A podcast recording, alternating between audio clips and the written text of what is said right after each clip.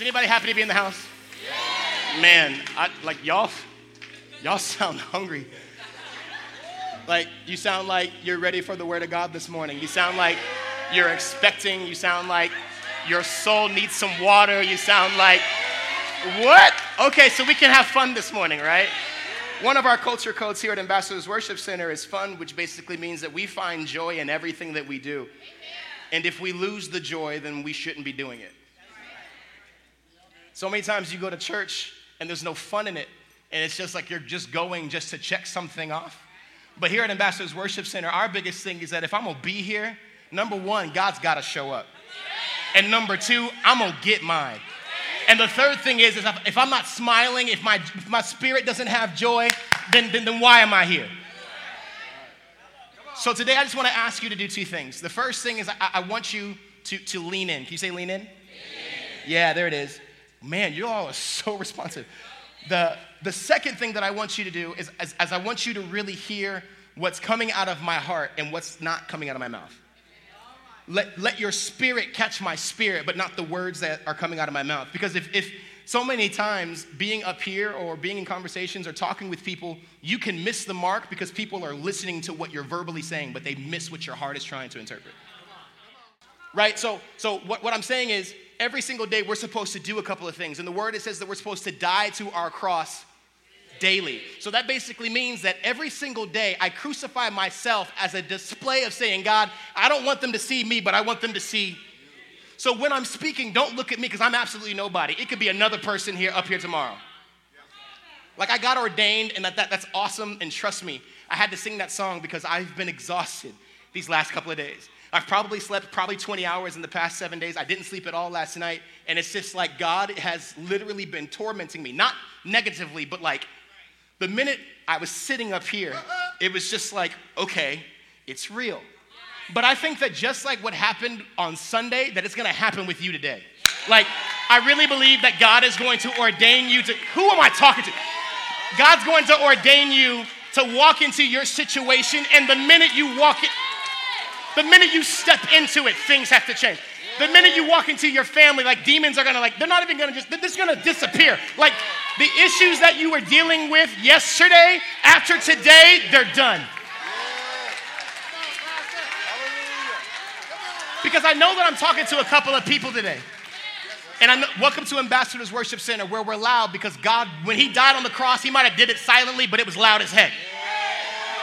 So you're going to hear some people talking, you're going to hear some people screaming out, and it's not because we're a black church or a hook-up Messiah church. No, it's because these people understand that when something comes from God, you got to put your voice on it. Some of them are going to put their hands on it. Some people are going to stand. So I just want to make sure that this morning that you feel comfortable to be uncomfortable. Because there are a lot of people in the room today that you, like, the fact that you're in the room, like, I don't know who you are, but the fact that you made it to the building proves that you're like at the last bit of your faith. Who am I talking to? Like, God, if you don't, if you don't show up yesterday, like, if you don't show up yesterday, I, I'm, I'm done. Like, if I don't get this job, I'm done. Like, if, if if you don't show up like you said you were going to tomorrow, you're like, I'm through. I'm throwing away my faith. I'm throwing away my religion because it's not working out for me. But I just believe that today that God wants to visit you. Is there anybody excited?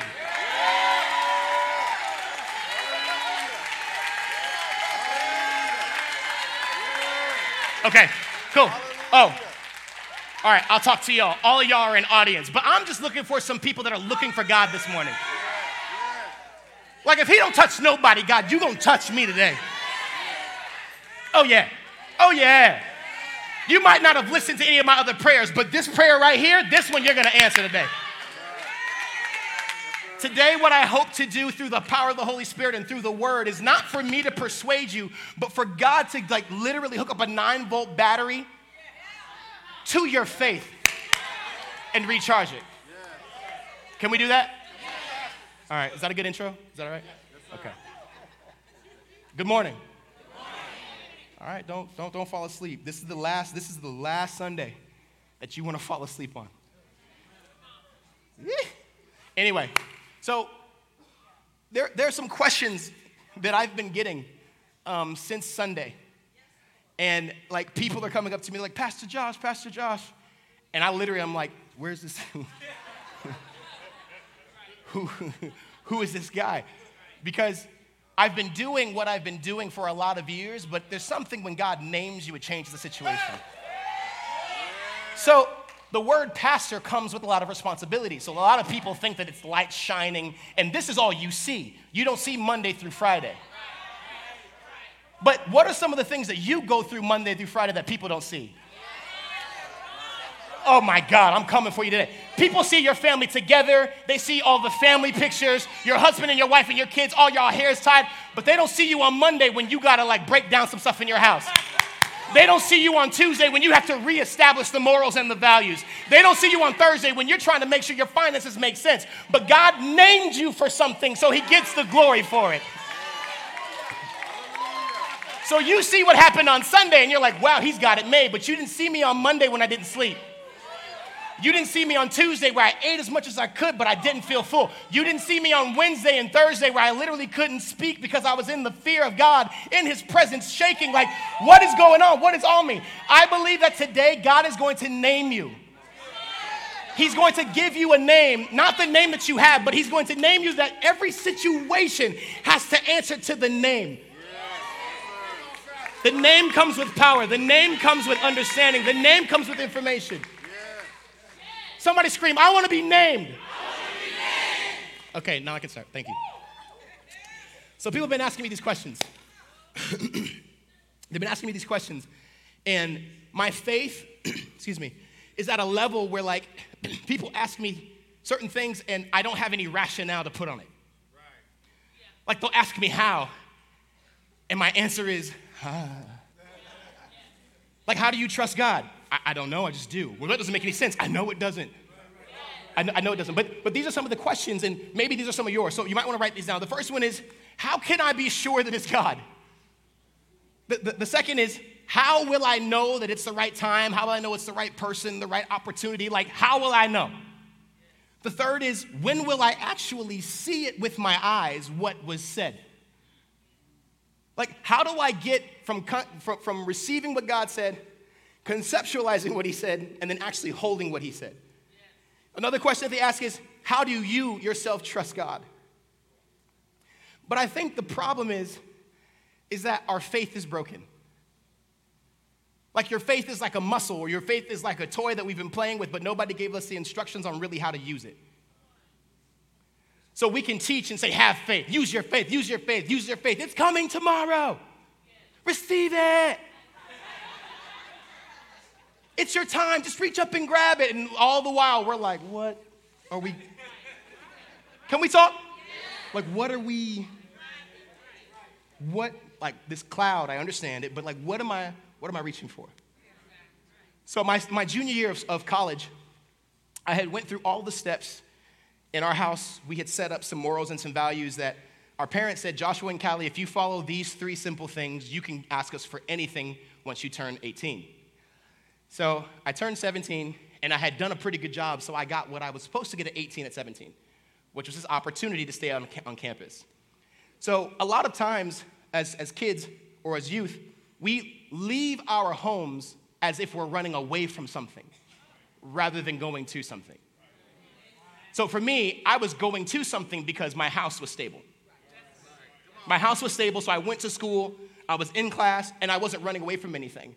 But like ninety-nine percent, and don't judge me on the statistic, but a very large percent of the people that were in my dorm room and like in my dorm building, their spirit was running away from something, and they thought that by moving a couple minutes away from home that they would have like a sanctuary or they would have some peace, right?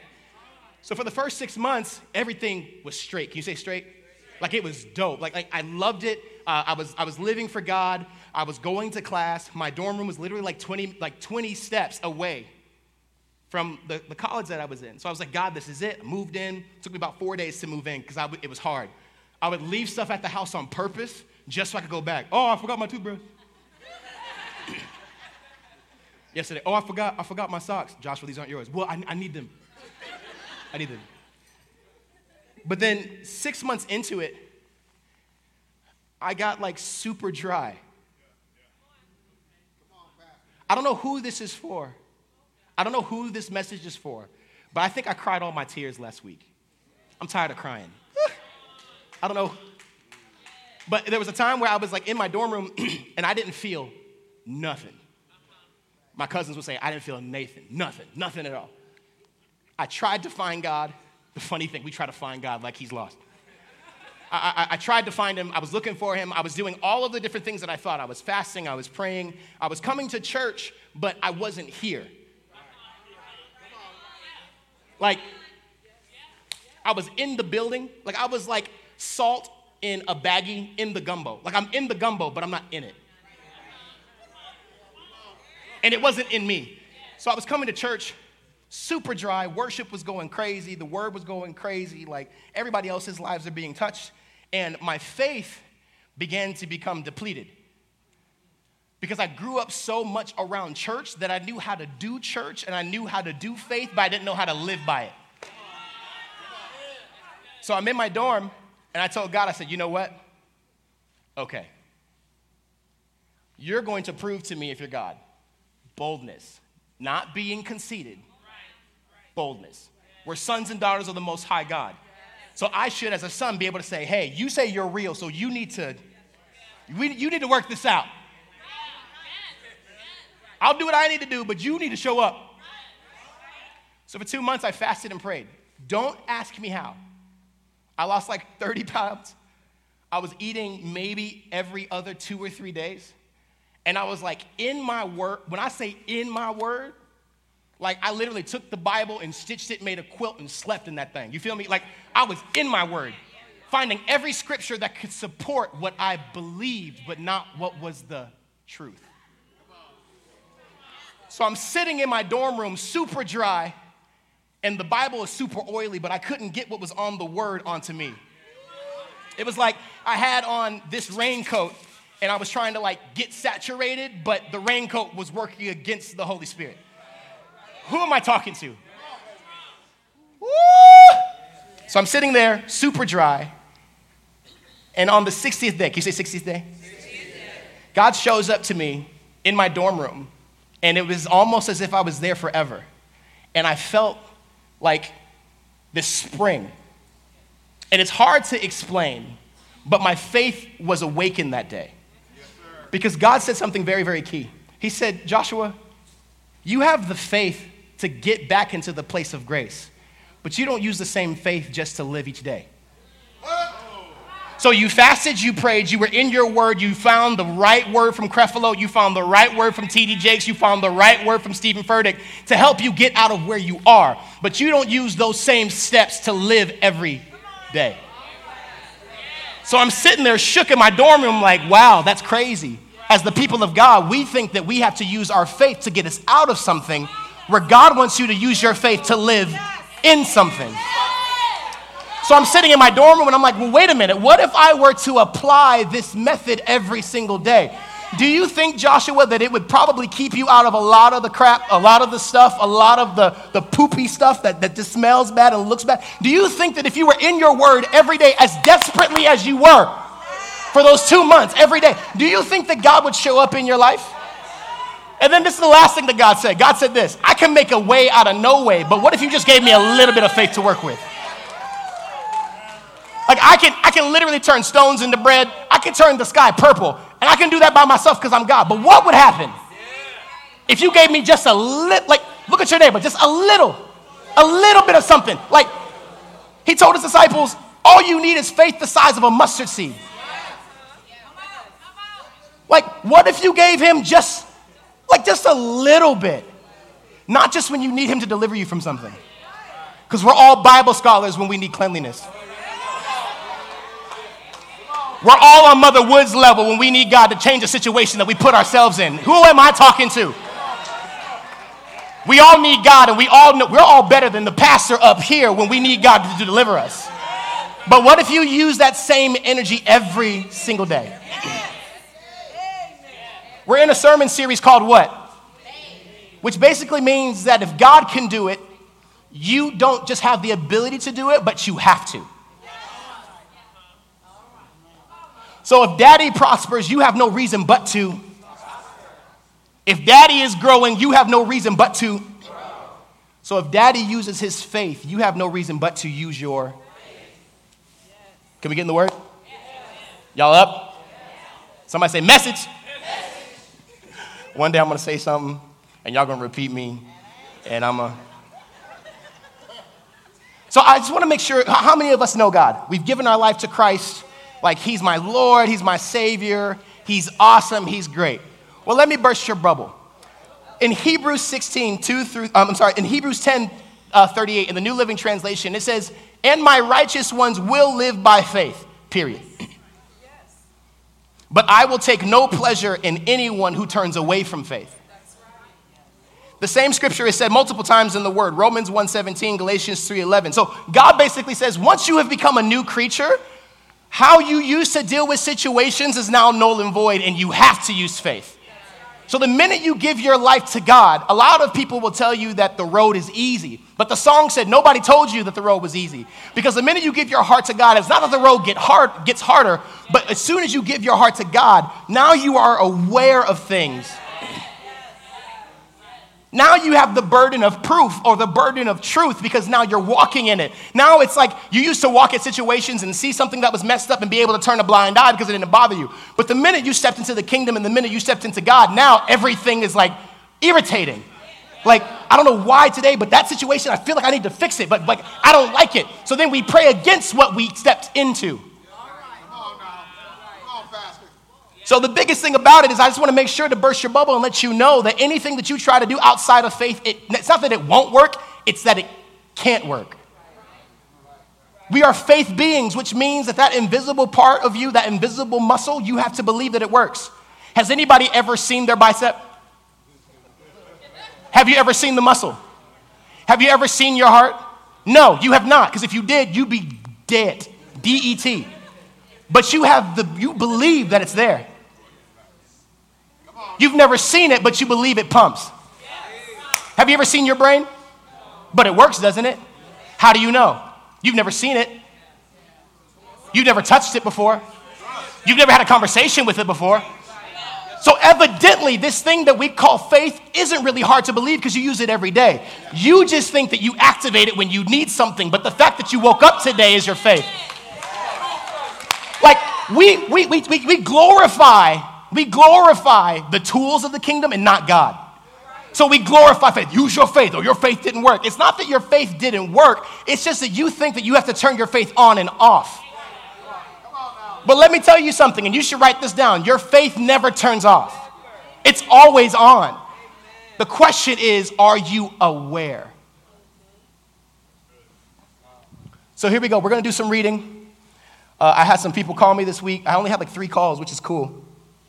And, and one of them is this older elder in Mississippi, and he told me, he said, he said, Joshua, when you get up there, preach the word.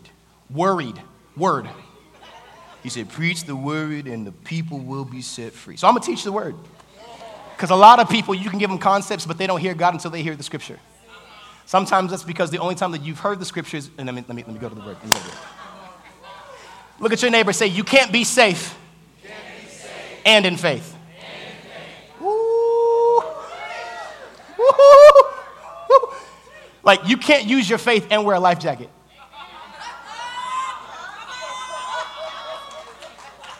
You you can't be, you can't use your faith and swim in a pool. Like, you got to jump off the mountain into the abyss. Like, you can't be in faith and be trying to figure it out on the side. Like, who am I talking to? You can't be in faith and be at the aquarium. Like, you got to jump in with the sharks. So here we go. Exodus sixteen, two through thirty-six. It's going to be so good because it was good to me this morning at four. It was also good to me at five, six a.m. and seven o'clock when I was in the shower. So I know this gets gooder and gooder and gooder and gooder. Exodus sixteen, two through thirty-six. What we understand is that Moses has taken all of the people. He's taken all of the people out of Egypt. And he's brought them out of Egypt into the desert, and they're like losing their minds because they, they feel that they need structure. But sometimes the structure that you're looking for is bondage that was created by the enemy. Like, I'm not speaking against anybody that has a nine to five. I work here, so I work those hours, but If your nine to five isn't creating freedom for you and you need the structure, it's almost like you're loving the chains that are on your hands and your ankles. So like the, the Egyptians, like, like they have been set free. Like they've been set free from slavery and they're upset.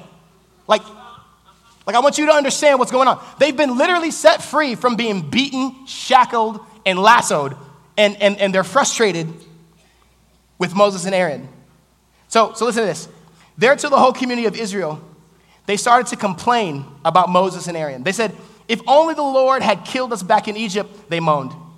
There we sat around pots filled with meat and ate all the bread we wanted, but now you have brought us into the wilderness to starve us all to die. Like we were in the desert, I mean, we, we were in slavery. I would rather be in slavery than to be hungry in freedom. I'd rather be full in slavery than to be starving in freedom. So it's like your belly is more important than your liberty. A lot of us, we don't use our faith because we're so comfortable in bondage that we don't want to step on the other side of liberty because we know we're eating good on this side of the fence. But I think that today that we sing the song, Oceans, right? Take me deeper than my feet could ever wander. And all y'all be slaying, oh, God, take me deeper. And then God tells you like Abraham, well, I want you to take a step out of that safe space. Well, hold up. I get three square meals. I have a roof over my head. Over here, I don't know where my next meal is going to come from, but I'll deal with being beat on this side. So we start to rationalize with things that you're not supposed to deal with. You're not supposed to deal with bondage. You're not supposed to deal with debt. You're not supposed to deal with, with the slavery of your mind, with divorce or, or, or, or, or any types of sins, but we'll give up our freedom because we are comfortable. Yes. So the people of Israel are literally complaining to Moses and Aaron because remember at this time, Bishop McIntosh talked about it last week, but at this point in time, the people of God couldn't talk to God because God hadn't died yet. There, there was still a veil that needed to be between them because he was so glorious that if you saw him, if you sniffed him, like you would drop dead. So they had to talk to Moses and Aaron who would go to God and basically, basically like this, this is how it would go. Man, we tired of being in the desert. Moses would be like, okay. God, they tired. And then God would yell at Moses and he'd be like, that's too bad. Like he would come and tell them what God was saying. But then Jesus died. So the veil was taken away. So now we can go to God straight up. So they're, they're, they're in the desert. Moses is, and Aaron, like you got to get tired of it. Like I told you that God is going to deliver you. You keep asking me over and over. I'm this close to saying, God, just wipe them out and I'll wait another hundred years for the next crop. That was tough. If you didn't get it, get the C D of the podcast. So Moses and Aaron said to all the people of Israel, be by evening, you will realize it was the Lord who brought you out of the land of Egypt. In the morning, you will see the glory of the Lord because he has heard your complaints. A lot of times when we pray and God hears us, we think that like, oh, he's heard my prayer. No, he's heard you complaining. You ever had a kid that came home from school every day in a problem and you knew that they were more powerful than the problem, but they came and kept complaining to you? What do you do? You tell them, go fix it. It's the same thing with God. God, I can't stand my boss. I can't stand how the, how they work. God, this sickness, I'm tired of it. And God's like, okay, bet. I died on the cross and gave you all power, so use it. Like, go back and play with the other kids. Wipe your nose. Wipe your tears. Rub some dirt in it. And go play with the other kids. I think in a lot of the situations, God is going to prove how powerful he is by sending you back into your situation. Like he's not going to have to say anything. He's going to bring you into the throne room. He's going to hear your complaints. He's going to hear your prayers. He's going to hear your heart moan. Then he's going to wipe your tears, rub some dirt on it, and send you back into it so that he can prove I'm God and I can use anybody. So the Israelites are sitting there with Moses and Aaron. They're like, dude, like, what the heck are we supposed to do? Then Moses and Aaron, they announce that uh, the entire community of Israel, he says, present yourselves before the Lord, for he has heard your complaining. And as Aaron spoke to the whole community of Israel, they looked out toward the wilderness and they see the glory of God. Because remember what Bishop McIntosh talked about, there was a cloud. But the crazy thing is like God can be doing crazy things in your life and people can still have doubt. Like six hundred thousand people in slavery were broken. I mean, were broken out of slavery. That in itself is a miracle, but they weren't impressed. Then he takes them on a journey in the desert for forty years and nobody dies until they have to die. Nobody was impressed. They were, they were literally following a cloud that from as far as you could see, there was no break. break. Like, it was literally like this ceiling. Nobody was impressed. In the nighttime, there was a pillar of fire. A pillar of fire. A pillar of fire. Like, y'all are like so normal. Oh, yeah, a pillar of fire. I saw it yesterday. No, you didn't. A pillar of fire. And they were unimpressed. So I think that sometimes God does little things in our lives and we're waiting for the big thing and we're unimpressed with what he's done already. Like, God, I'm waiting for the big one. And God's like, but I took care of this. I took care of this. I took care of this. I took care of this. You know what? Just, you can do it by yourself. Because I have, if you took all these small things, they would amount to be bigger than what you're hoping for. So God, God begins to rain this thing down called manna. Can you say manna? It's like, it's like fufu. You ever been to Africa? Just say yes. Now by saying yes, that means that God has to answer that and you have to go to Africa. That's why I, I take, I cut my face out and I put it in the cars and the houses on my board so I can say that I'm there. So when I step into it, it's like I've already been there. Because one day I'm going to step into a new normal.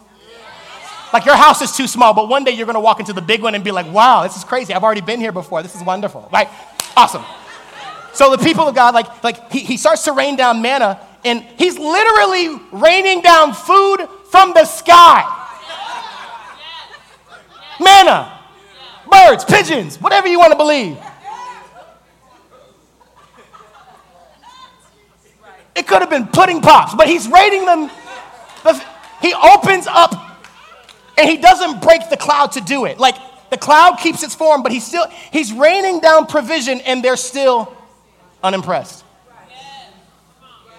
Because what God did for them wasn't what they asked for, so it's not good enough. Woo! Then the Lord said to Moses, the eleventh verse, I have heard the Israelites' complaints. Now tell them, in the evening you will have meat to eat, and in the morning you will have all the bread you want. Then you will know that I am the Lord your God. So that evening, vast numbers of them, vast numbers of quail flew in and covered the camp. Where qu- quails? Quail don't eat. Quail are not indigenous to the sub-Saharan African area. So they're upset. Man, you sent us quail. You don't even know what quail is. That's a North American species, and you're still frustrated. He brought a species that doesn't even live here to you, and you're still unimpressed. I'm going to destroy your, your uh, I'm not going to. The word is going to destroy your excuse of not using your faith today. Your faith is broken, but God's going to fix it today. I promise you. So that evening, quail, bruh. That'd be like if peacocks just came out of the sky and we acted like it was normal. So then that morning, also dew fell on the ground. It frosted over like it blanketed the ground. And the Israelites were so puzzled when they saw it. And they were like, what is this? They asked each other, and they had no idea. But Moses and Aaron basically tell them, like, this is the food that God has given you. It's it's the dew. It's basically, you know how we realize that God is like the dew of the morning? You know what dew is? When you wake up and the grass is, there's water there. That's what God wants you to do with your faith. That it just, like, resonates, and you have so much of it that it, like, drips off of you. So he gives them a look at what they're supposed to be in the water, but they are they're unaware. So the people of Israel did as they were told. Moses tells them, he says, look, in the morning, I need you to take as much as you need for the day. Take as much as you need for the, take as much as you need for the, take as much as you need for the, take as much as you need for the. Moses probably had to do a cadence like that because the Israelites kept asking him the same question over and over as if God changed. So Moses had to say, when the quail comes, take as much as you need. When the manna comes, take as much as you need for the day.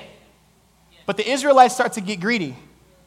And what they do is they start to store up more than they need for the day. So they start to pick up, they say, like they, uh, in, in, in the word, it gives them specifics. Take as much as you need for your house. That's what, that, that's what he says, right? Take as much as you need for your house. And the seventeenth verse, it says, so the people of Israel did as they were told. Some gathered a lot, some only a little. But when, the, when they measured it out, everyone had just enough. Those who gathered a lot had nothing left over, and those who gathered only a little had enough. Each family had just what it needed. Say that. Each family had what? Just what it needed. Listen to this. Underline verse nineteen and twenty in your Bible, on your, fo- your, your phone, your iPhone, your broke phone, your no phone. I don't know what it is, but underline this. Then Moses told them, do not keep any of it until the morning. Keep only what you need for the Keep only what you need for the Don't carry some so that you have some for breakfast tomorrow. But some of them didn't listen and kept some of it until morning. But by then it was full of what? It was full of maggots, worms, uh, bugs, and it had a terrible smell. And Moses was very angry with them. A lot of times we stop this scripture here, but, but I, can, I, can I explain the maggots for you? God gave them specific instructions. He said, I only want you to take what's for today, because what you need for tomorrow will come in the morning. All right. I'm all right there. So the fact, have you, have you guys ever had somebody over at your house that was eating like you didn't have enough? How does that feel? To me, it feels embarrassing. To me, it feels like you're eating this much because you don't think that we have enough to go around. So that means that you think I'm not enough for you. You think that I've invited you into a situation that I can't feed you in. So that means that you think you have to store up some just in case I don't have enough food for you. And I think that God is the same. I think that God royally gets pissed off when we hold on to things that he gave us for the day, as if in the next day, he's not going to give us what we need for that day. So God sends maggots to their food, not to curse them, but to remind them, take only what you need. Wow. Take what you need today, because what you need today is not going to work tomorrow. That's why we say God is the same yesterday, today, and forevermore. Like he never changes, but he changes in the way that he doesn't change. So David, like I'm going to tell you, you know what, you're going to use, you're going to use um, uh, a, a slingshot to kill Goliath. You're going to use a sword to kill the lion and the bear. You're going to use a harp with Saul so that you can destroy the demons. And then once you're king, you're going to use your voice to proclaim the, the name of the Lord. In all those situations, God gets the glory, and David is able to do what he needs to do, but he only used what God gave him for the assignment. We need to stop using what God blessed us with yesterday, thinking that what he gave us yesterday is going to work today. If God gave you a word yesterday, that's great. But every day that you wake up, there should be fresh manna that's coming. God, I thank you for what you gave me yesterday, but what do you got for me today? Like, what you gave me was great, and I'm not saying it's not good enough, but you're the God of more than enough. So I know that you're going to do something crazier today than what you did yesterday. So there are three different places where we put our faith. I want you to write these down. There are three different places that we put our faith. And it's when you become scared. It's when you ask God for something and you don't specifically see it how you think you're supposed to get it. It's kind of like I fought watching Harry Potter for forever. And the church was so, we were so ignorant. Don't watch Harry Potter. Don't watch these movies because the devil's in them. And it's like, but God doesn't see any different types of sin. So me watching Harry Potter and you robbing Peter to pay Paul is indifferent. Like, you, you steal pens from the office. That's the same thing as somebody committing capital murder in God's eyes. So watching Harry Potter can't be that bad. But I never read the books, but I had I had seen all the covers, and like all my friends had been reading them, and like I had watched it enough, like I had seen like all like the, the video games and all that other stuff. But like when I saw the movie, Harry didn't look how I saw him in my in my head. I don't know who that's for. But I was watching the movie based off of how I saw Harry in my head, not what I saw on screen.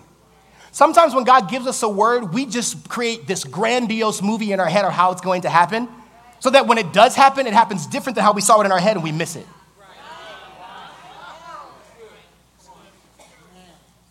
God, he's going to be six foot tall, dark, and handsome, all of his teeth wavy. He, gonna, he ain't even going to have to wear a do-rag. It's going to be buttery all the time. And because you have your mindset on who he's supposed to be, what God wants to bless you with, you're not even aware of it because you're so focused. God, I want the, I, listen, Lord, I want the Maserati with the with the dubs in it, yo. I, I want to hit the push to start. But then there's another car with one hundred fifty thousand miles on it that you're going to spend less money keeping in maintenance, and you're going to have it for ten years. But you're you're unaware of what God wants to bless you with because you've already told God what you want in your brain. Like, who am I talking to? Like, you got to get past using your faith to try and paint a picture for God so he can fill in the numbers.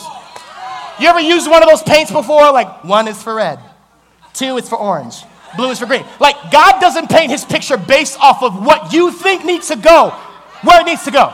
He is the author of life. So God is telling the Israelites, he says, look, I am God. Like, I don't know how many times, I'm God. I could kill all of y'all, start over, and the people would praise me for doing it. Like, I'm, I'm God. So what makes you think that this manna from the heaven is all I want you to have?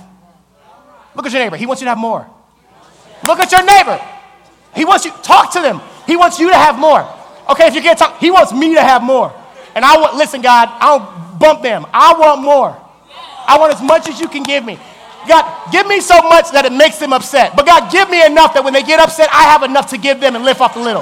Like, I'm trying to be ignorant rich.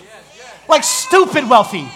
Like, ridiculously wealthy. Where I can walk into a situation and hand off a blank check and not have to worry about how much they write down. I want to go to a third world country and not just feed them for the Instagram photo, but to create sustainable.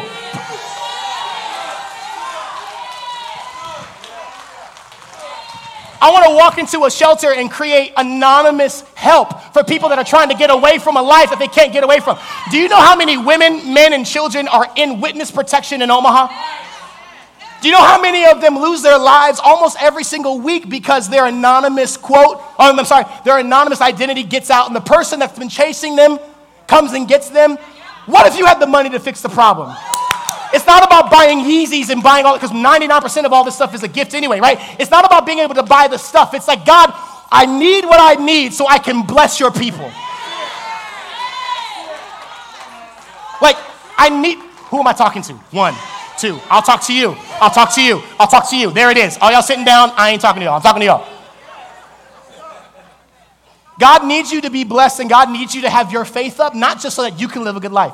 You live a good life so that you can be a blessing to others. So there are three different places that we put our faith. There are three different places that we put our faith. The first is our past. The second is in others. And the other, and the last one, I, I'm going to share with you in a second. So our past. The Israelites were God's chosen people, but they were complaining. Moses and Aaron revealed that their frustration, it wasn't with them, but their frustration was with God Almighty. You don't know how comfortable you are until someone introduces you to a new normal. Pharrell wrote a song, and he said, the truth will set you free, and we love that part. But the next part, he says, but, it, but first, it's going to make you very, very upset. The reason why we're in this place in the world where, like, where all these different social issues are happening is because nobody wants to look at the truth of the matter of how it hurts. They just want to come up with solutions. But before you get to a solution, you got to deal with the problem. Write this one down. You don't know your capacity until you're stretched. You don't know how blind you are until you can see. A lot of things that you're dealing with that you think are normal, let me introduce you to somebody where that's not their normal, and you'll look, you'll go back to your life and be like, wait a minute, this ain't supposed to be like this. Growing up, I remember we would take baths, and I was the oldest, so I was the last one to bathe. Anybody have that testimony? Terrible. Whole bunch of cousins, and I was the oldest one, so I'd be bathing in dirty water, right? Ah, ah, ah, ah, ah, ah. Like, you know, last one to bathe because we had to take our water. And we would go down to the south to, in the summers to go visit my family, and then when we would come back home, I had my own shower. I had my own wash rag. I had my own, and when I would go back every summer, I remember saying, like, this isn't normal. Yeah. Yeah. And family would be like, oh, you're just ungrateful. You're just bougie. No, I just like being clean. Yeah. Stop having communication with people that don't understand your new normal. Yeah. Well, you used to. I used to, but I have a new normal. Bro, you used to come out and get toasted, bro. We used to smoke, drink, and all that stuff. Yeah, we used to. But now my new normal is making business executive decisions. I don't have to be high because I found a new high. That was good.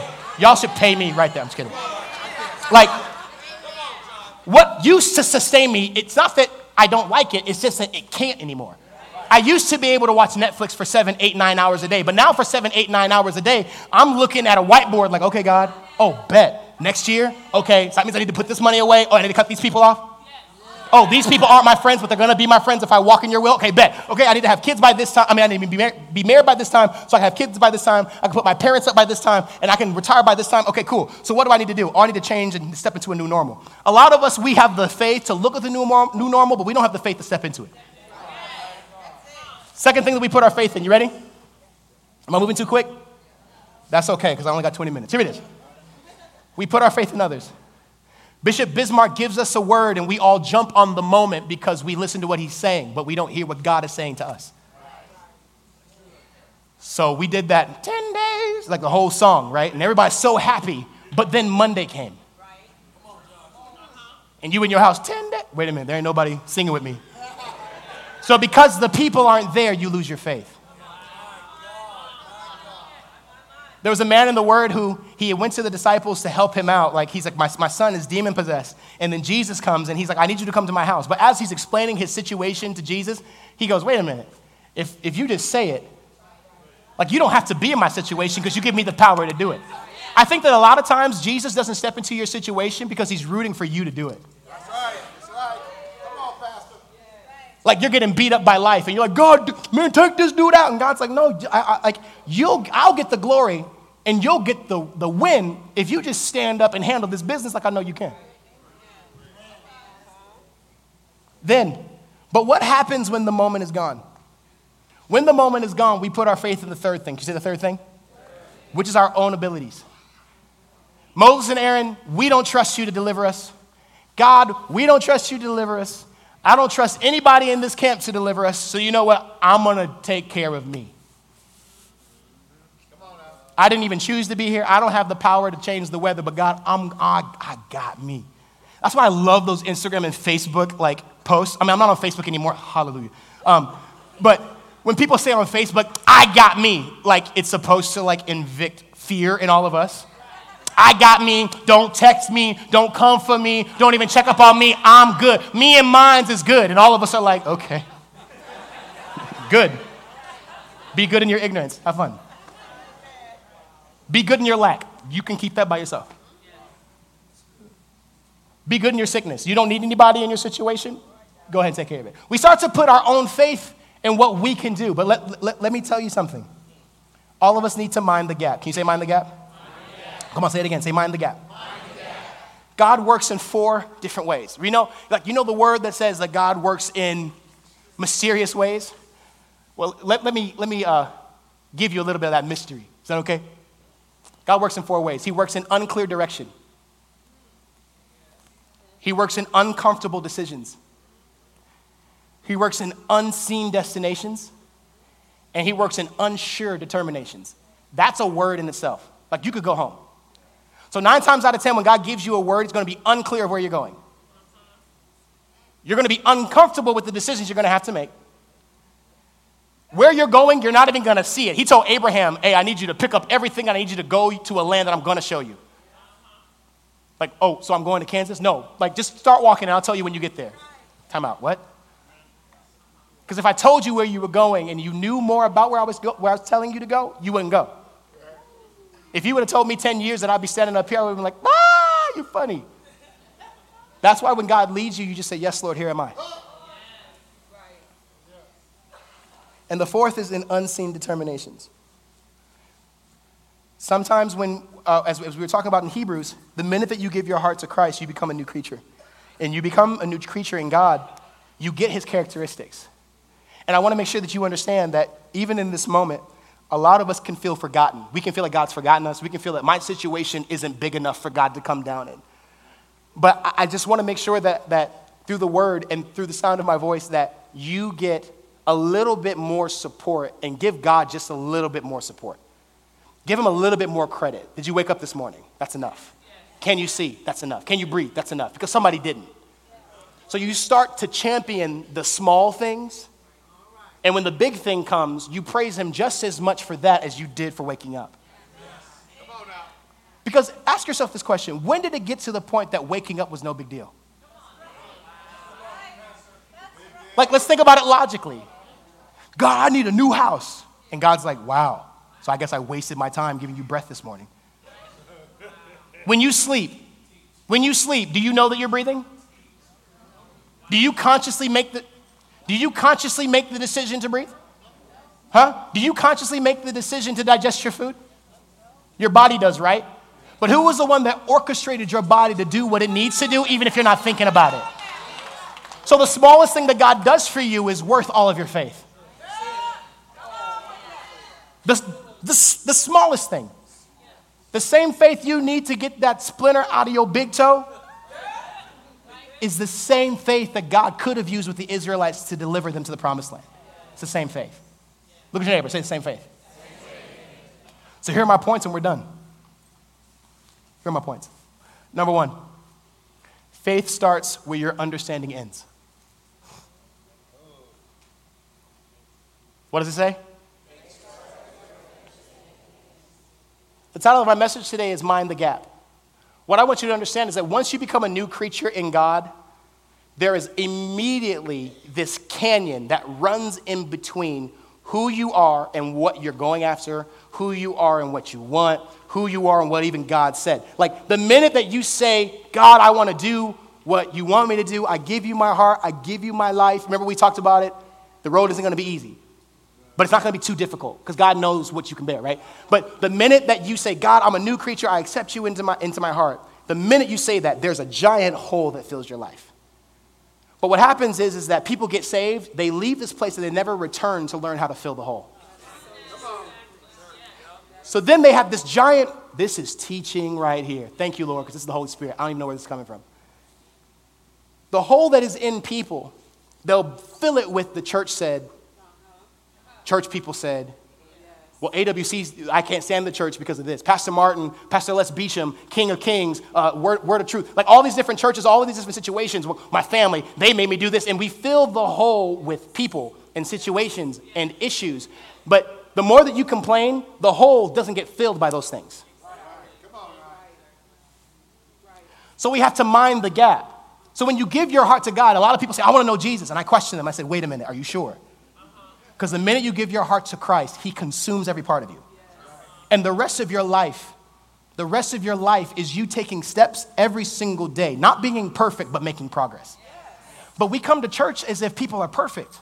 You go to your job and people get on your nerves. They lie about you. They spit in your face. In some situations, they'll cheat on you, like the whole thing. But somebody comes to church and they say one thing and you expect, well, they're church people, they should just know. So what happened that we started putting our faith in people and not in who God is? Because the only reason I come to this building, it's even, it, like we need community, but I take a community Monday through Saturday. When I come to Sunday, I come for the word, not for you. So where do we get this place where we, we start to fill this gap with people or with issues? The minute you gave your heart to Christ, there was this giant, it's, it's a giant, it's a, it's a giant hole that only he can fill. That's right. So when you accept him into your life, I, I'm teaching right now. Like I know it's not like, and uh, like just get over that. But when you ask God to come into your heart, there's, it, he doesn't just fill your heart. He creates a space for him to live in that you have to invite him into. So the hole that you have in your heart after you've given your heart to Christ, it's not that there is a void in you. It's just that God has taken away all of the dirty stuff out of your life so that he can fit in that space. But if you never invite him into your life, if you never invite him into that hole, it'll always be empty. I'm not at the end. I, I still got the gang of time. Okay. Is that good? Second point. Can you say second point? The second point is that you can hold what you can hold. The Israelites went out there, and I bet you God was just like laughing. Look, look at them. They're, they're trying to catch my blessing in a bucket. Look at this. They're, no, no, no, look. No, Gabriel, the angels. Michael, oh, y'all, come, come, come look at this. Look at this. They're, I got a cloud over all six hundred thousand of them, and they, they got a bucket. They got a bucket trying to capture the manna. Come, come look, look, look. Like their bucket can, can hold what I got for them. This is crazy. Look, what's this? You can hold what you can hold. The minute that you tell God, this is, like the minute you put your hands on it, you tell God, this is all I need. That's why when you lift your hands, you shouldn't be lifting them like this because you can only hold this much. You know how I lift my hands? Because now my capacity is bigger. Does that make sense? Third point, put your faith in the who, not the what. There was always an area in your life where your faith has to fill the gap. If if you can figure out a way to figure it out, it's not faith. But as humans, what happens is, is that God gives us a word, or sometimes you think, like yourself says, hey, and you say, huh, right? And you're trying to decipher, was that God, was that me, or the enemy? But if it's a good thing, nine times out of ten, it's God speaking to you through you or through other people, because he speaks to us. He's always speaking, always in his word as well. But our problem is that the minute that God gives us something, we try to figure out the how. And we put our faith in the house. So we fast and pray, God, I'm just looking for strategy. God, I'm looking for a way for you to make a way out of no way. And God's like, don't worry about the how. Put your faith in the what. So what if you were to use your faith in a different way? Remember how I talked about my dorm room when I was having that experience? Like, God, I need you to increase my faith in this area, blah, blah, blah, blah. What if I were to use that same energy in worshiping him in faith? Like, God, you're amazing. I don't know how you're going to do it, but you're going to do it. Like, I'm just excited for today, God. Like, I know you're going to do something, like, miraculously above what I could ever think. So, like, you just take care of your business, and I'm just going to walk in faith. Staying in your word and watching all the YouTube that you can, fasting and starving yourself, it's not holy. Because now you're starving yourself in fasting, and you're praying, the whole, the whole thing, to move God, not to move with him. At some point in time, you're going to start using your faith to get in lockstep with God where you're walking with him rather than trying to push him. So then you'll look at your prayer time, you'll look at your fasting, you'll look at your prayer as something different. Your prayers will change. Not, God, make a way out of no way. I don't know about this sickness. I don't know what I'm going to do with this bill. They don't want a piece of it. They don't want a half of it. They want the whole thing, and I ain't got it. Look, what are you going to do? But the, what, your prayers will change. Like, God, I don't know how you're going to do it. And I'm so deep in it right now that what you're about to use, it's going to blow me away. So just like, can you just share a little bit of it with me?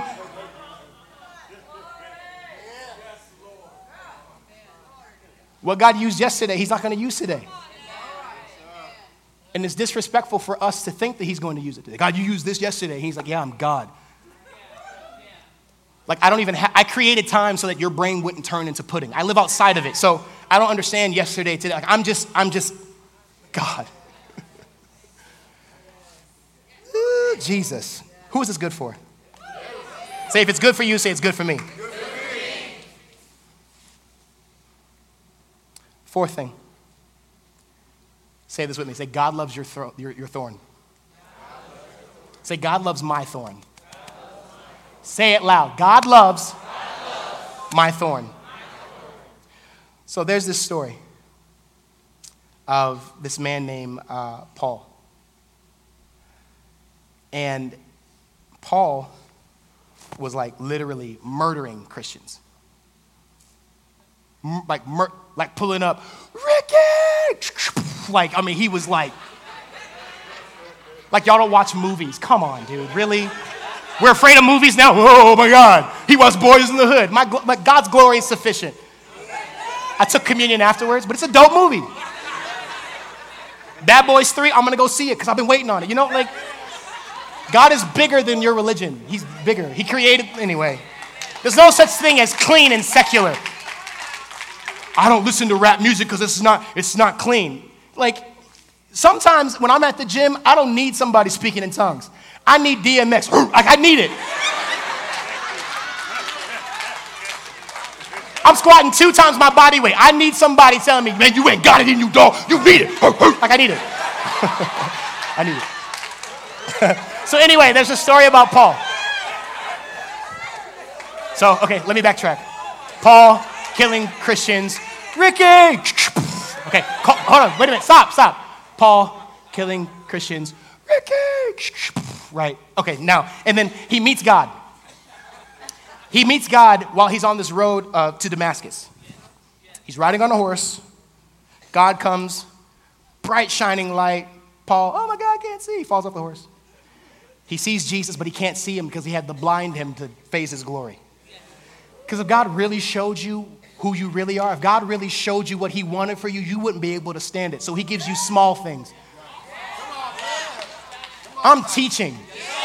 Y'all just sleep. So Paul's on the ground. Oh my God. Oh no, no, hold on. Uh, killing Christians. Ricky. Light. Oh my God, I can't see. God comes and says, hey, my name is God. And he's like, oh my God, I'm scared. But this is what happens. Paul looks at God and he says, you know what, God, there's this thorn in my side. And Jesus says, my grace is sufficient. Yes, sir. Wow. Paul says it again. He says, but there's this, there's this thorn. We don't know, like it, it was probably, it could have been an addiction. It could have been him saying, God, like you can use me, but I got this thing that I'm still dealing with. So you can't use me. Like you can't use my faith. It has a hole in it. You, you, you can't use my, and God says, my grace, it's sufficient. The third time Paul says it, Paul says, God, I'm going to do what you want me to do, right? Ricky, like the whole, whole thing. Like, I'm going to preach your word. You changed my name from Paul to Saul. I get it. But there's this thing. What if God said, I like you with the thorn? Because as long as you have the thorn, you're dependent on me.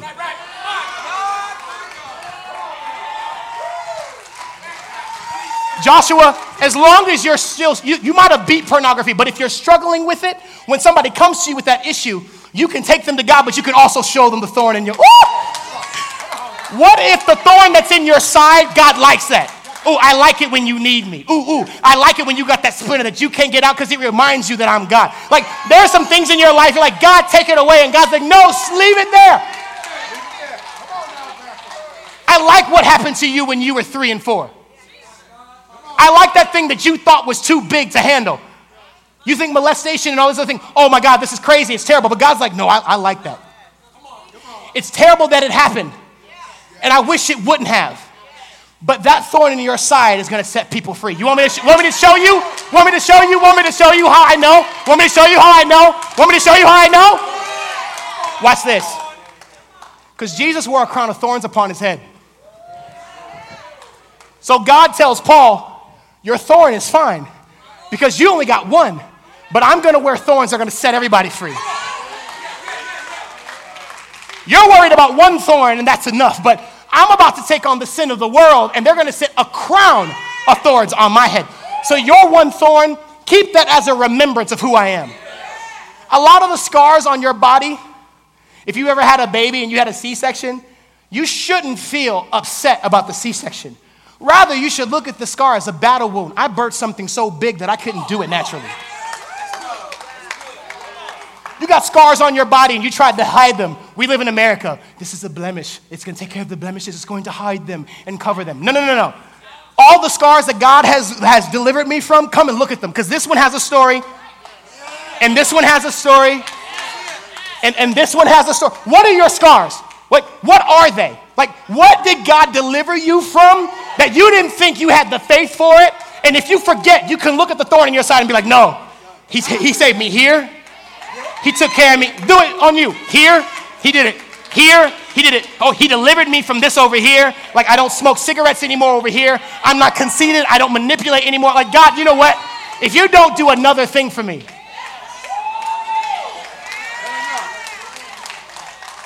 Oh my God, I feel like I'm working too hard. So listen to this. Listen to this. Listen to this. Listen to this. Listen to this. Listen to this. Jesus' thorn. Matthew twenty-six, thirty-six through forty-six. It says that Jesus was on his way because he, he was going to be, you know, like how Jesus goes to the garden to pray before he dies, right? He takes some guys with him and he asks them to stay up with him for one hour and they keep falling asleep. After the second time, Jesus goes back to pray and listen to what he says in the thirty-sixth verse. Like really, like listen to the mind of Jesus. So Jesus went on a little further and bowed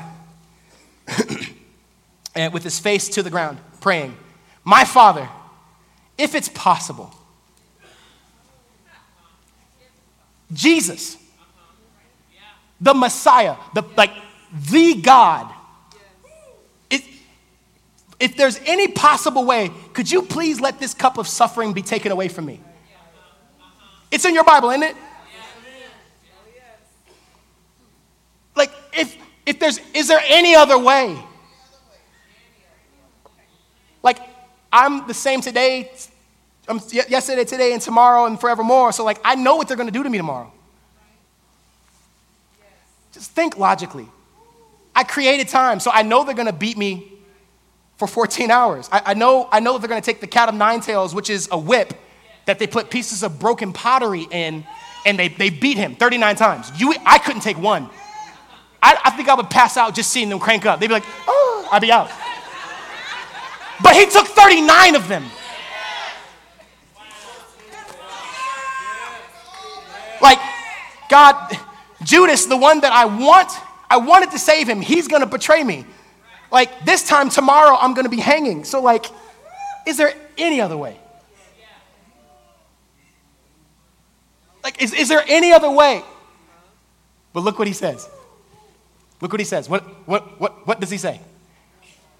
He says, nevertheless, I want your will to be done, not mine. The minute you gave your hope to God, the minute you gave your life to God, you started working in a new normal. And that normal is faith. So I want to give you the, the next point. Don't let your doubt count you out. Some of us, we think, I have faith for it. It hasn't happened yet. And you begin to doubt. And then, like, you'll try to, like, fast and pray to clean up the doubt in the middle of it. Who am I talking to? God gives you a word. He says, this time next year. So you're like, okay, so this time next year, I don't need to sin. I don't need to think any bad thoughts. I don't need to do anything bad, because if I do that, it's going to get in the way of his blessing. Got you. No, I'm, I'm with you, because I'm, I'm there. Okay, God, you said you're going to, so that means I can't even look at anything that would get me aroused. I can't even smell cigarette smoke, and if I do, I'd starve myself, saying that I'm fasting, but I'm trying to get right with God.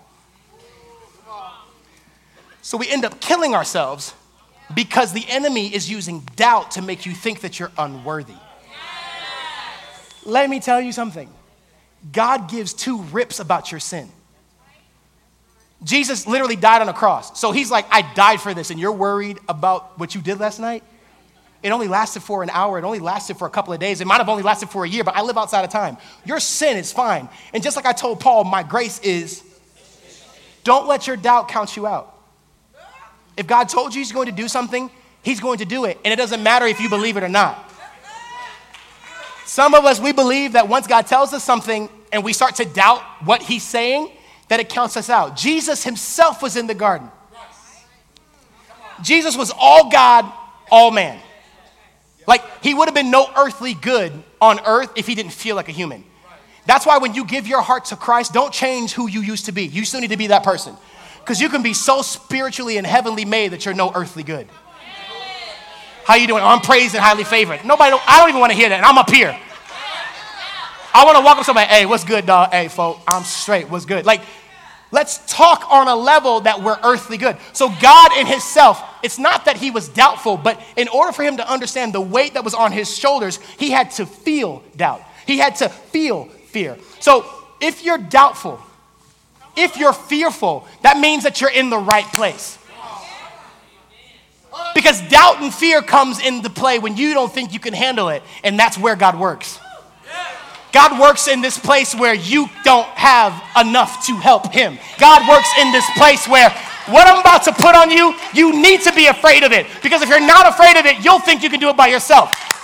What I'm about to show you, I, I can't give you the full clear picture. Because if you get the full clear picture, you're going to be like, wow, look how awesome I am. No, no, no. I need it to be so scary. I need you to be so doubtful of it so that you never think that you have enough to get it done. Come on. Come on. What are you filling your gap with? I'm ready, Brother Lamont. What are you filling your gap with? What are you filling? Ask your neighbor, what are you filling your gap with? Come on, ask him for real. Come on, ask him for real. So this is what God gave me. This is what God gave me. One second. God gave me this illustration of what faith looks like. And I totally believe that today this is going to this is going to help somebody out, because it helped me out. Like I said before, it was good at four a.m. It got gooder at five. By six o'clock, I was drunk in the spirit. And by seven a.m., I was so hot I had to take a shower. Not because I stank, but, you know, it was it was hot. Okay, you can wheel it up. Can I show y'all something? This is the altar call. This is all of it. You can bring it. So I can show you how God gave it to me. Okay, thank you. So I just spent the, the better part of about thirty, forty minutes on the gap, right? Right? The minute you give your heart to God, there's this space inside of you that faith has to fill. But what happens is that faith, you as a person, your faith capacity, it comes in sizes.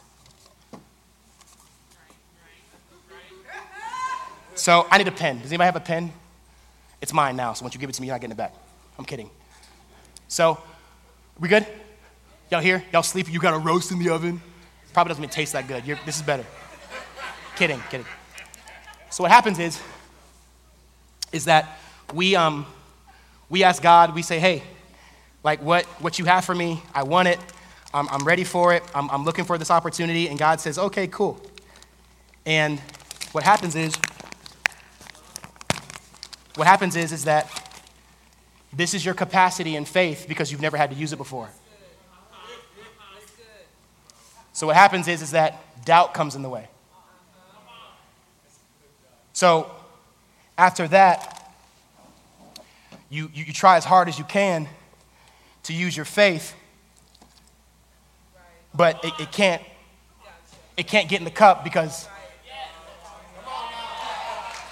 because because doubt is in the way. And then your faith,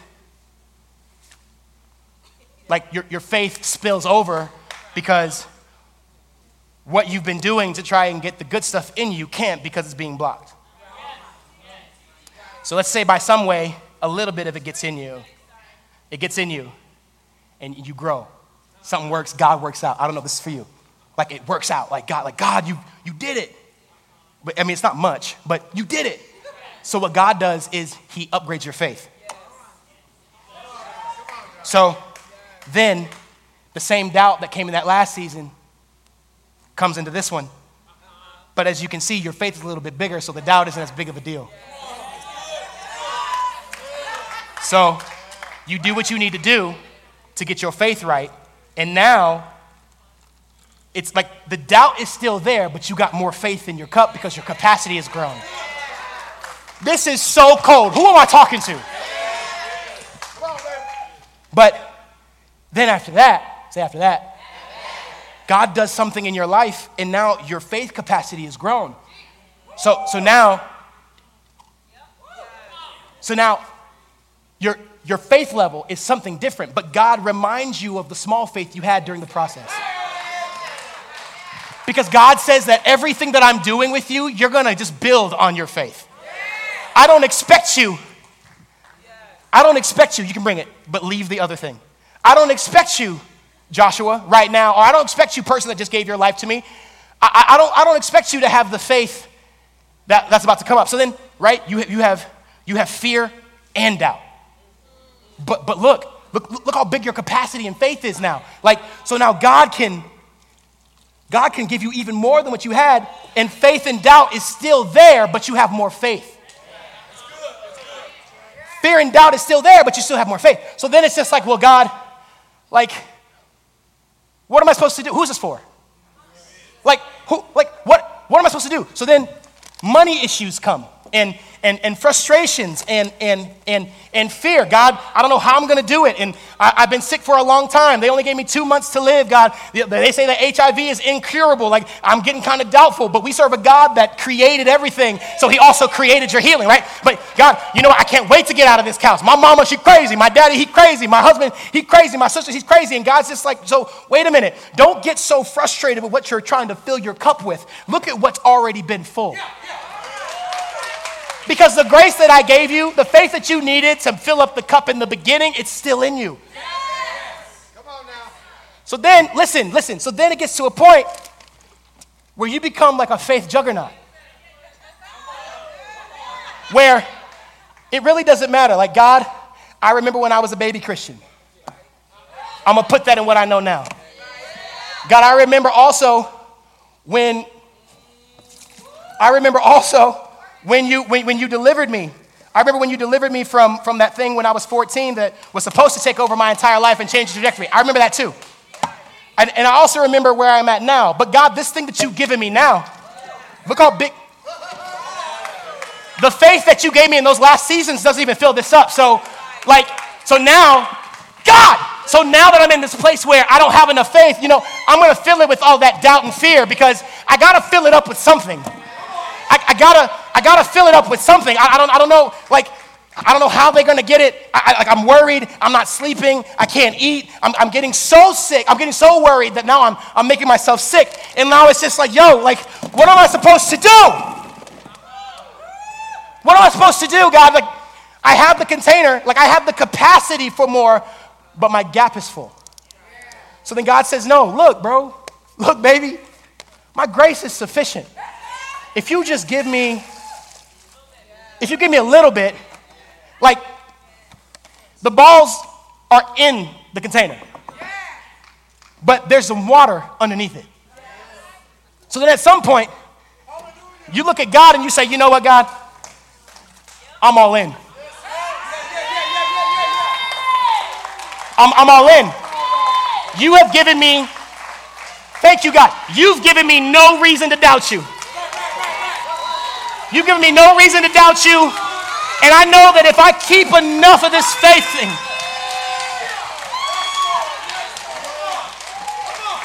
if I keep enough of this faith, if I do this long enough, God, at some point in time, all this stuff has got to come out. And the more things that you use your faith for to work in, there's a crack in this thing. My cup runneth over. The more things that you give God, the more things that you allow him to fill up, the more things that you allow him to fill up with your faith, the more it displaces your doubt. So, listen, if you catch one of these, I pray through the power of the Holy Spirit that this reminds you of how unimportant your doubt is. Stop worrying about the bills. Stop worrying about your health. Stop worrying about what you're going to eat. Worrying about what you're going to wear. Stop worrying about it. Because at the end of the day, if you keep building your faith, all these things are unimportant. But can I show you something else? For some of us, this is what our faith looks like. God, I have the capacity to believe it, but I have this thorn in my side where stuff is leaking out. Like, I believe you, I believe you, but my, my, my faith, it's it's broken, G. Look, God, like, G, God. Like, it's it's broken. Do you see the picture? It's overflowing. At some point in time, your faith becomes so great that your faith can't contain it, so you need another container. But some of you look like this today. God, what's in the faith that I have is going away. And the doubt is what's filling the hole. So you, you you keep trying to fill it up. Like, God, I believe you. But then you put your doubt on it. And slowly and slowly and surely, it goes down. Can I show you something else? Can I show you something else? Take your seats. Can you take this away? Because, Mom, listen. I'm, I'm sorry. Oh, yeah. Oh, yeah. But I think that this is what God wants you to have. He wants you to have so much faith that it becomes a problem and people got to come and help you. All right, I need my people. I need my people. I need my people. Come on. So can I show you how God gave it to me? I don't know who this is for, but it's gonna it's it's gonna bless you. I know it is, because it was good at four. It was good at five. By seven o'clock, I was too hot, so I had to take a shower. Not because I stank, because I had. Don't forget, somebody's going to remember that. Your kids are going to be in school. Ricky! And the teacher's going to be like, um, your son is seeing Boys in the Hood. No, no, he went to church. And she's going to be like, do you have a card? Do you have a card? So, the Word of God says that by, that people will know that he's God in a couple of different ways. And one of them is by the blood of the Lamb and the I want you to understand something today, that your capacity grows not just so that you can praise God, but so that people can see through your testimony what faith it took to get what you got. The reason why we're kingdom citizens and we're ambassadors is so that when people see you, like, you don't have to tell them that, you, that, that you're a Jesus follower. That scares people. I'm, I'm blessed and highly favored. Like, oh, okay. But because of your faith, the way that you walk in life, people will say, like, like you and your wife are so happy. Like, how? How? College students, raise your hands. Like, this, this subject is super difficult, but you... I study for days and you study for a couple of minutes and you do this weird thing called praying before you take a test. Like, could you, could you, could you, I don't believe it, but could you, could you pray with me? Every time I see you and your family, I know y'all going through some stuff, but like, just tell me your story. That's why your testimony is so important. Your faith builds your container and your container builds your testimony. Your testimony leads people to God. So let me show you something. There are three things that we have to do when it comes to faith. Say, build your faith. Mom said, excellent word. Thanks, Mom. All right. All right. Hopefully there ain't no water stains. Look at your neighbor and say, there are three things you have to do. So this is what you do when, when Bishop Tudor says what he says, Pastor Martin says what he says, or you're, you're great enough that God could just tell you something and you're enough. Nobody up here has to say anything. You can make a de- declaration in your house at two o'clock in the morning in the shower. God, you know what? That house that we keep passing by that my kids keep asking me, and it's pissing me off because I don't have enough. You know what? I declare right now under the power of the Holy Spirit, that's our house. So I'm just going to keep building my faith, and we'll be in it in a year. You need to start being so bold that you put a timestamp on it. Because God is so strong. God is so dope. He, he, he, can do it to, he, he can do it in a year and a half. But what you said, God, you got six months. God's like, oh, that means that they believe I can. And they believe I can do it quickly. How many of you, there are some things you need done quickly? Like, I need this done yesterday.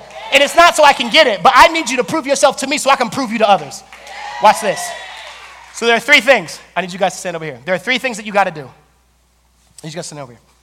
Things you got to do. Remember, this represents your faith. These are the things like praying, fast. Are we good? Yes. Praying. I know I'm over time, but y'all got to get this. It's praying, fasting, figuring out who God is. This is your altar call. So this is what happens. There are three things that faith has to do. The first thing that faith does is when you hear something, you have to prepare. So they have jackets, rain jackets. And they also have goggles. So I want you guys to prepare. I want you to put your jackets on. When God gives you a word, hearing the word, screaming hallelujah, and saying, ten days, that's not enough. When the dust settles, you need to prepare for what God's about to give you. At the same way that you build your faith capacity, you also need to build your receiving capacity. Because remember, what he's showing you is too big for you to handle. So if you're sitting there like, God, help me out. If you're not prepared, if you're not prepared, what he wants to give you will take you over and you'll curse God for the blessing he's trying to get to you. God, I want a big house, but you didn't prepare your money, your mindset. Because six hundred square feet is a heck of a lot different than seventeen hundred square feet is a lot different than forty-five hundred square feet, right? So God, so God can bless you with a huge house, but if your mindset is still in Egypt like the Israelites, you'll curse God for your deliverance and want to go back to the small house. But let me tell you something. Your normal just changed today. So this is what, is this good? This is what faith does. Faith prepares. The next thing that faith does is that it expects. So faith, okay, God, I'm prepared for this overflow that you're about to give me, but now I'm expecting something because I don't know how big it is, so I want to make sure that that that that, that I'm good. Then I need you to line up. Dude, these are hecka tight. You got, you got a small head, Chris. Good Jesus. Yee. But the last thing that happens... You guys stand here. Stand here. Is that faith? Listen. Listen. Say faith receives. You just stand here, Steph. Chris, I need you to stand right behind him. And Elise, I need you to stand right behind him right here. This is you. This is God. This is your container. Don't miss it laughing. Don't miss it. God, this is my container for faith. This is me. And what happens is, you need to put your hood up. Mm-hmm. Because you, you're not prepared. Because what I'm about to give you, if you're not prepared, it'll take you over and you're going to blame me. God, that's too much, but you asked for it. So what happens is, is that God, once your faith is prepared and you're ready, you're able to receive. But you know what the crazy thing about receiving? Is that as... As I'm hitting him, you ready for the next one? Watch. As I'm hitting him, the residual value is hitting the other people. God wants to expand your faith so much that as he's blessing you, other people get blessed in the process. God, God wants your faith to be so stupid that as he's blessing you, you get some, your faith capacity gets some, and the people around you, the people around you get blessed. It's by the blood of the Lamb and the word of your testimony. So when God shows you something that's too big for you, you should start celebrating and stop asking why, just saying when, when, when, when, when, when, when is it coming? Because now I gotta prepare, I gotta expect. And when it comes, you best believe. I'm going to receive. Come on, give God a shout right there. Come on. Come on! Thanks, bro. Everybody on your feet. Everybody on your feet. Everybody on your feet. Anybody want some of this? I feel this is anointed.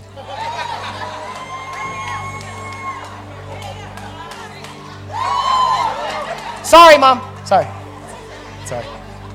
Thank you, guys. Can you give them a hand, guys?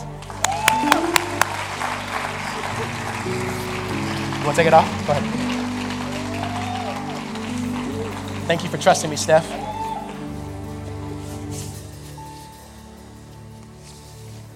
What you see as a mess is going to be a blessing that speaks to people. To a lot of you, this just looks like soiled clothes.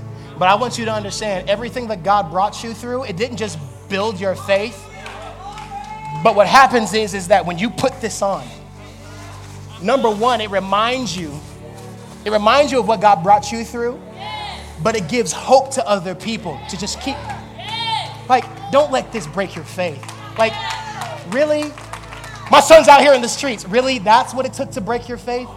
My wife left me. Really? It was that easy to break your faith? Like, I'm sick. Oh, wow, sickness? That's that's enough to break your... No, no, no. What I want you to understand is that once you get your capacity, if I were to put this on, this is Joshua Cryers. Y'all seen Josh. Josh is like seven times smaller than me. If I put this on, I'm going to stretch the capacity that it will never fit him the same way. I want to make sure that you understand that today in your faith, your life is not going to fit you the same. Look at your neighbor, say new normal. Look at your neighbor, say new normal. Our sermon series is called Made, and this is the this is the punchline. I, w- I want you to hear this. In the beginning, God created the heavens and the earth, and then he created us, but he also made us in his image and in his likeness. I want to make sure that you understand that if you're made like God, you are made to use your faith. Yes. This thing called worry, this thing called doubt, it, God didn't create it. We just take it on. God didn't create worry. God, God didn't create that feeling in your stomach like when you feel like you're about to get in trouble. That's not God. It's never him. Because his word comes with conviction, not condemnation. Condemnation makes you feel sick for what you see. Conviction makes you look at it and feel emboldened to beat it.